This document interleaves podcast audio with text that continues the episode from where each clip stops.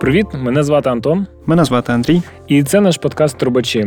Е, сьогодні ми в нашому випуску ми проговоримо про такі теми: санкції, які Україна і Європа е, створює для енергоносіїв Російської Федерації. А також обговоримо ситуацію на ринку природного газу та ринку електроенергії в Україні та Європі. Супер, поїхали!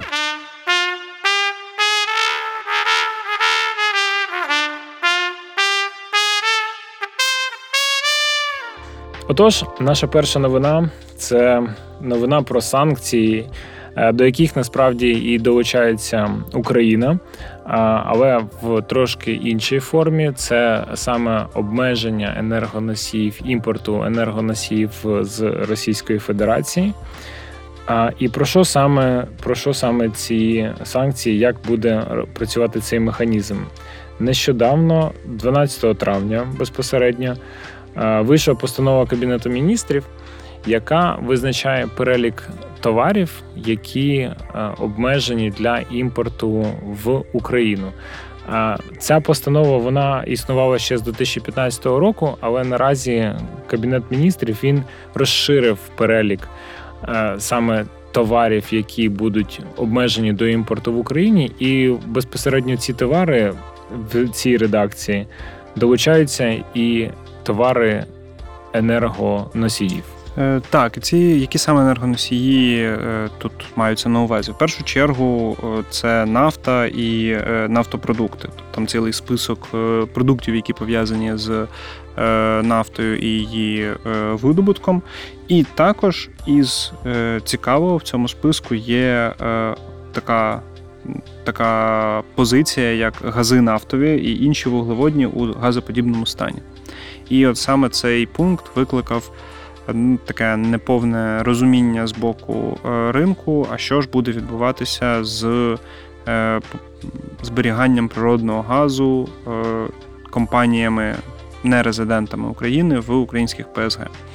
І, власне, чому виникло таке питання? Тому що в самій постанові є уточнення, що цей пункт не стосується транспортування в режимі транзит але е, уточнення про те, що він не стосується зберігання в митному режимі митний склад, якими користуються компанії на резидент, такого уточнення немає. І от зараз, власне, е, очікуємо. Дуже сподіваємось на те, що буде плідної роботи. Ну, плідної роботи ми завжди очікуємо, а дуже сподіваємось на те, що буде е, швидко отримане роз'яснення з боку Е, уряду і з боку митної служби, як саме це буде застосовуватися. Я додам тут трошки е, в нашому розумінні. Ця постанова вона все ж таки була більше направлена на обмеження саме нафтопродуктів і всіх пов'язаних з цим е, енергоносіїв і вуглеводнів.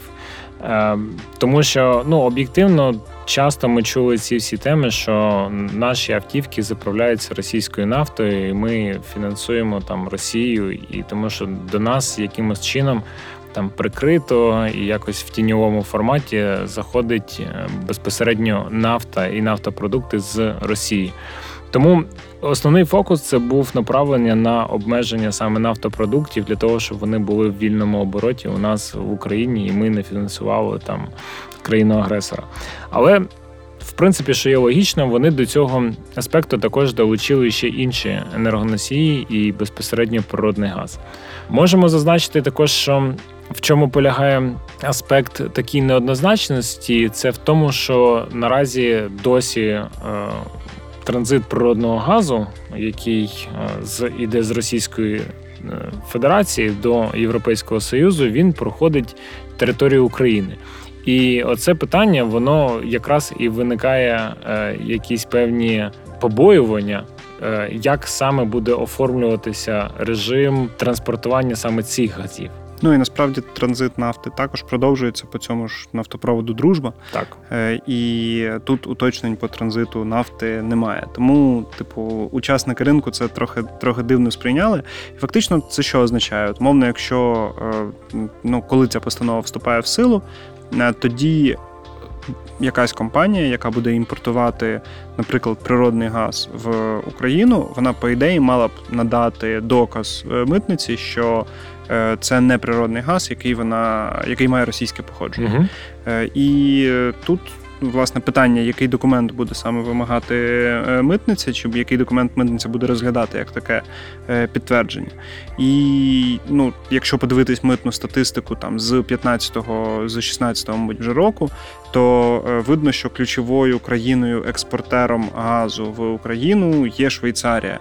Е, І е, це трохи Це країна з найбільшими покладами природного газу в Європі і певно, що і світі. Це країна з найбільшими покладами шоколаду, сиру і грошей в Європі, так точно, і саме із найбільш, мабуть, приємними е, податками для газових трейдерів. Саме Да. тому власне це і визначає країну походження, тобто це країна реєстрації. Компанії, яка продає е, природний газ е, там на кордоні між Європою та Україною. Угу. І відповідно, якщо буде застосовуватись та, та сама логіка, то по ідеї проблеми виникнути немає. Навіть якщо там фізична молекула е, буде мати російське походження, комерційно це, це буде проходити через там якісь швейцарські компанії. Е, І відповідно ніяких обмежень не буде. Але е, от цього всього роз'яснення в постанові в самій немає. Ну і, мабуть, не має бути, і треба е, почекати документів від Мінфіну чи від митниці, як саме це буде працювати. Ну так, це, це в принципі ключова позитивна ініціатива, але безпосередньо ще не відпрацьований досконало і в повній мірі механізм, як саме ця ініціатива буде адмініструватися. І це, як завжди, така. е, Неоднозначність вона завжди трошки лякає учасників ринку, тому що вони ну не знають, як ці правила будуть застосовуватися. Але я думаю, що загалом все буде добре. Е, всі ці процедури адміністрування узгодять, і е, ну наскільки нам відомо, якась е, логіка прийняття цього рішень адекватна, вона присутня. Тому тут не, не треба сильно переживати за це питання, тому що ми також в цьому зацікавлені як е, учасник ринку. Та й загалом Нафтогаз взагалі не планує імпорт в цьому сезоні, тому Ну, в принципі, чого да. всі хвилюються? Можна і не хвилюватися, все з імпортом буде нормально. Отож, по українським ми пройшлися. Да, є ще е, інша приємна новина по е, санкціям щодо нафтових танкерів. Е, ви пам'ятаєте, ми вже декілька разів піднімали цю тему про е, там піратів на Сицилії, в марокканських е, водах територіальних і так далі. Е, і е, власне, що це схема обходу санкцій, що російська нафта потрапляє на європейський ринок. Е, Саме через е, от е, такі, такі обхідні схеми, І власне Європа цим займається, і це дуже сильно відрізняє нинішню ситуацію від 2014-2015 року, коли санкції проти Росії приймались, але потім фактично європейські країни, Європейський Союз закривав очі на схеми обходу цих санкцій. І власне тут ЄС працює над тим, щоб е, ці схеми не працювали. Власне, російська нафта не потрапляла на європейський ринок і е, оновлює час від часу е, ці санкційні пакети. Да, суть полягає в тому, що Росія своїм сформувала певний тіньовий флот, на який вона відвантажує нафту, яка добувається безпосередньо в Російській Федерації. Вони відвантажують туди нафту, і вже потім в якихось нейтральних водах або в узбережжях там якихось країн африканських, або ті, які плюс-мінус якось позитивно відносяться до Російської Федерації, вони просто з одного танкеру перевантажують на інший танкер. Безпосередньо свою нафту, а потім документарно це вже все змінюється як нафта з іншого регіону, і вона потрапляє на ринки країн Європейського Союзу і країн е, Великої Сімки як нафта з якоїсь там іншої країни, а не підсанкційної Російської Федерації. І безпосередньо позитив цієї новини полягає в тому, що Європейський Союз, країни Європейського Союзу, вони відстежують за подібними оборудками, і вони повідомляють і явно заявляють про те, що в наступних пакетах санкцій вони будуть посилювати адміністрування цих е, європейських санкцій стосовно обмежень потрапляння е, російської нафти до Європейського Союзу. І також ще цікавим елементом, що в цей новий пакет санкцій буде також включатися обмеження е, до прийняття е, нафтопродуктів від танкерів, які вимикали свої трансмітери, ну позиціонування і геолокацію в морі, тому що потенційно саме так і перевантажується з одного російського танкера на інший танкер нафта, яка потім потрапляє в Європейський Союз як нафта іншого походження, а не підсанкційної Росії. Отож, е, от такі новини про санкції, е, які покладають Європейський Союз на Російську Федерацію і Україна. Е, Думаю, що тут ми проговорили. Можемо перестрибнути на нашу іншу тему: це ринковий огляд ринку природного газу України і Європи. А перед цим ми хочемо нагадати вам підписуватися на наш канал, залишати коментарі, свої питання, побажання в е, Ютубі. Також підписуватись на телеграм-канал, не забувати ставити е, дзвіночок і вподобайку. Так, лайки і ваші питання нам дуже імпонують і дуже подобається зворотній зв'язок. Отож, да, новини про по ринку природного газу. Що у нас там відбувається в Європі? Да, в Європі у нас е, відбувається таке прихід літа на ринок природного газу і е, падіння цін до е, більш приємних оку рівнів. На, наприклад, ф'ючерси на червень зараз складають приблизно 33-34 євро за мегаватт. Це найнижчий показник з е, літа 2021 року. В наших цифрах це близько 400 доларів за е, тисячу кубів. Е, Тобто це теж такі більш, більш ринкові, ринкові цифри, і їх не можна порівняти з тим, що було рік тому. Чому це відбувається? В першу чергу через. Те, що е, європейські підземні сховища е, вже зараз станом на травень місяць е, закачені на рекордні 62%. Е, І очікується, що ця ситуація буде тільки, тільки покращуватися і дуже швидко заповняться європейські підземки, в першу чергу за рахунок скрапленого природного газу. Так. І що ще один із важливих аспектів це те, що існують певні прогнози на е, те, яка буде вартість природного газу цією зимою 2023-2024 року. А, і вона зараз складає в принципі ціну десь 650-640 доларів за тисячу метрів кубічних. Що в принципі є таким дуже позитивним сигналом для трейдерів про те, що зараз треба активно купувати природний газ, тому що він наразі дешевий. Е, Закачувати його в підземні сховища газу куди завгодно, в Європі або десь, куди можна тільки закачати і де є вільні потужності, і потім тримати його і продавати його е, взимку по ціною з великою премією. Тобто, це називається такий міжсезонний спред. е, Який стимулює трейдерів е, до більшої активності з закупівлі і зберігання природного газу. І тут є ключовим моментом, що Україна може виходити на цей е, ринок з дуже цікавою пропозицією. Вона полягає в тому, що у нас є великий обсяг е, сховищ природного газу, де може бути закачувані цей весь обсяг надлишковий, і робити безпосередньо зацікавлену комерційну пропозицію для трейдерів, е, оскільки вони на цьому дуже зароблять потенційно дуже великі кошти. Та ситуація трохи нагадує 20-й рік, коли після е, кризи через ковід е, ринки були переповнені так само природним газом, і підземки в Європі були заповнені дуже рано. І власне цей газ треба було кудись дівати, щоб не порушувати довгострокові контракти. Зараз частина цих довгострокових контрактів фактично замінилась на е, контракти по постачанню скрапленого е, природного газу. Е, Але логіка залишається та сама.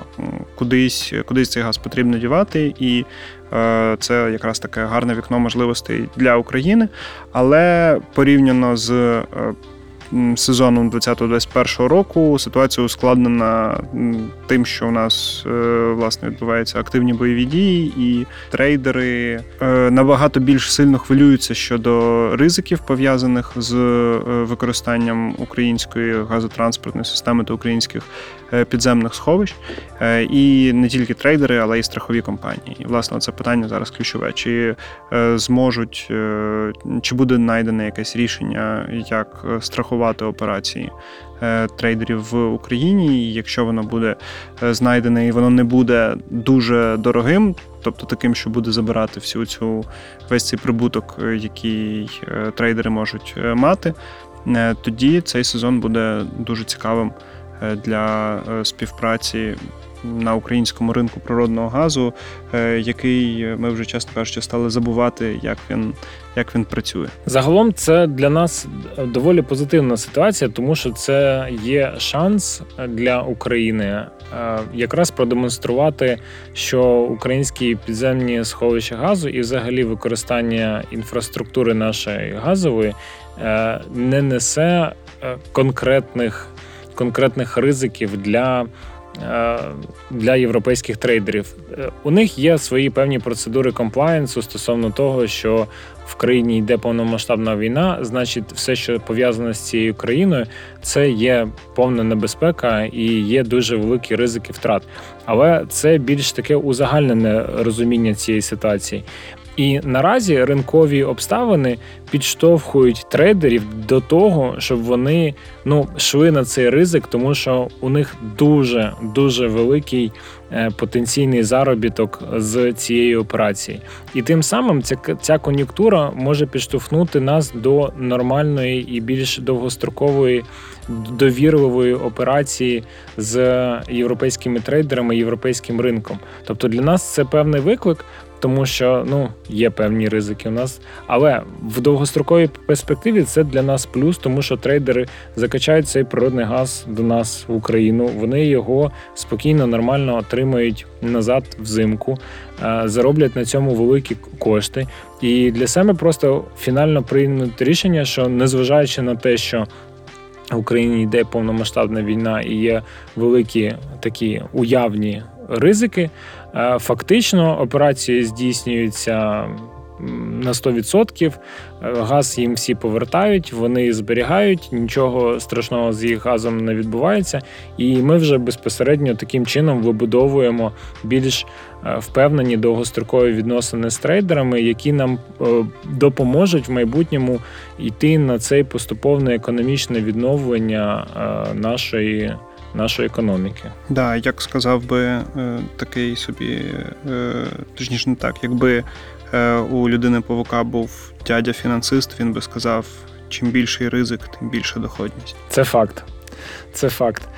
Тому це для нас певний виклик і певні можливості, довгострокові певні. Що ж у нас поряд відбувається? У нас відбувається поряд це Туреччина. І в Туреччині відбуваються, як завжди, цікаві взаємовідносини з Росією. З темою їх взаємовідносин це є енергоресурси. І от, нещодавно була новина, що Туреччина, турецька компанія Ботош домовилась з російською компанією, скоріш за все, це був Газпром, е, про відтермінування платежів у розмірі 600 мільйонів євро. Євро, ні, доларів. 600 мільйонів доларів за енергоресурси. І потенційно розглядаються у них умови е, пролонгації платежів, е, сроків погашення платежів за енергоресурси це на обсяги до 4 мільярдів доларів. Що в принципі свідчить про дуже цікавий прецедент. Да, що свідчить про те, що цієї неділі будуть вибори в Туреччині. Ну насправді е, Росія відома е, своїми своїм своєю практикою використання енергоресурсів, зокрема природного газу, в якихось політичних темах, політичних переговорах, і е, це явно є один приклад приклад такої ситуації. Е, І е, загалом сума 4 мільярди дуже е, велика. Е, Цікаво, куди, куди Туреччина витратить е, зараз за тиждень до виборів е, ці додаткові вільні кошти, які фактично вона е, отримає. Е, Ну не знаю, чи споживають активно турки гречку, але будемо, будемо спостерігати. На премії працівникам державних установ і підприємств. Можливо, можливо. Е, Загалом, да, це така поверхнева політична новина, яка відбувається між Туреччиною і Росією, але ми повинні про це знати і тримати фокус, щоб розуміти, які в них е, відносини. Да, ну не будемо спекулювати на тому, що саме Росія за це отримала. ну, Будемо дивитися дійсно, що, що буде відбуватися на цьому фронті. І наступна новина на пов'язана з ринком газу це ще один арбітраж е, проти Газпрому. Е, На цей раз е, стало відомо, що компанія Ені це груп най, найбільший італійський трейдер в природному газі і нафті. Також розпочала арбітраж за тією самою логікою, що і інші компанії. Фактично до цього в новинах вже були RVE, Chess, Engie, е, і і тепер, е, тепер вже е, італійці доєднались до, до цієї когорти. Єдина відмінність, що, що ми можемо сказати, із того, що ми бачимо, це вона полягає в тому, що тут, скоріше за все, італійці цей газ отримували не тільки з північного потоку, а і транзитом через Україну. Як відомо, Газпром зменшив транзит через Україну і, власне, постраждала від цього, зокрема, і компанія Ені. І зараз вона хоче, хоче від Газпрому щось відсудити. Справедливості. Справедливості від Газпрому краще не шукати. Да, і ще можна зазначити, що за цей період е, після повномасштабного вторгнення і початку активних маніпуляцій Росією на політичній арені і зі своїми контрагентами, яким вони продавали енергоресурси, то доля до повномасштабного вторгнення в Італії російського газу вона складала біля 40% е, усього газу, який споживається в Італії. Наразі після одного року ця доля вже складає біля 20%. Ну, взагалі я не заявляю, що там вона вже впала десь до кількох відсотків, там не, не уточнюється. Але дійсно потоки дуже сильно, дуже Ну, сильно знизились. Да, є різні умови, ну різні підстави, але умовно кажучи, на 100% е, зменшилося Як мінімум на да, 100%. як мінімум на 100% зменшилося обсяг Не, на 50 до 40. Дивлячись, звідки рахувати. Ну так, да, якщо з верхньої частини, то на 50. Е, Але ж ми по максимуму беремо. Ось. Е, Тому да, це загальні новини про природний газ в Європі і в Україні. Е, Зараз стрибнемо в тему енергетики, е, безпосередньо електричної енергії, але обмежимося Україною. Що у нас чекає в ці періоди часу, в наш літній період? Ми пройшли зиму тяжку безпосередньо завдяки нашому неадекватному сусіду, але ми її пройшли. Але у нас по суті ця зима, певне, цей осінньо-зимовий період, ключові асоціації, певно, що будуть з відключенням електроенергії. Наразі вже багато сонця, наразі вже багато світовий день став довшим. Тому вже внутрішньо не асоціюється цей період з відключеннями електроенергії, але є але. Да, і це але в першу чергу полягає е, в тому, що саме за рахунок того, що був дуже важкий е, осінньо-зимовий сезон, і ті об'єкти, е, зокрема атомної генерації, які знаходяться на підконтрольних Україні територіях, вони працювали з надзвичайно великим навантаженням, і відповідно тепер вони потребують, е, потребують ремонтів. е, і певного періоду е, відновлення для відновлення їх ефективної експлуатації. І ну, це трапляється кожного року, тобто це не якась надзвичайна ситуація. Кожного року потрібно проводити такі ремонтні роботи, проте зараз вони потрібні дійсно на всіх об'єктах, і за, за зважаючи на те, що у нас вже немає зараз в енергосистемі Запорізької атомної електростанції, е, це буде такий трохи більший е, челендж. Ну і відповідно разом з тим, за рахунок того, що е, є генерація сонячної, ну генерація за рахунок відновлюваних джерел, в першу чергу сонячної сонячних електростанцій, ситуація може бути трохи легша. Ну, Знову ж таки, хто як прогнозує, якщо дивитися на прогнози більш офіційних посадовців, наприклад, там Геруса, то е, заявляється, що ситуація буде буде контрольована, все буде окей, можливо, знадобиться імпорт, але дефіциту не очікується. А колишні офіційні посадовці, пан Оржель, наприклад, заявляє, що е, з 15 травня вже може початися е, дефіцит електроенергії, тому що зазвичай в цей період починаються саме період цих ремонтних е, робіт на атомних електростанціях. Тому будемо дивитися, не ховайте екофлоу. І, Але сподіваємося, що все буде все буде окей. Плюс у нас є імпортні потужності. Вони нам не платили за рекламу. Ми ми так їх виходить, прорекламували безкоштовно. Але ми можемо виставити їм рахунок. Я думаю, що їм реклама зараз потрібна. Е, да, Загалом, е, просто про що йде мова, е, я маю на увазі там в коментарях колишніх міністрів пана Оржеля. Ем, Суть просто в тому, що атомна е, генерація атомної електроенергії е, це як я не знаю, такий дуже стабільний постачальник електроенергії в систему.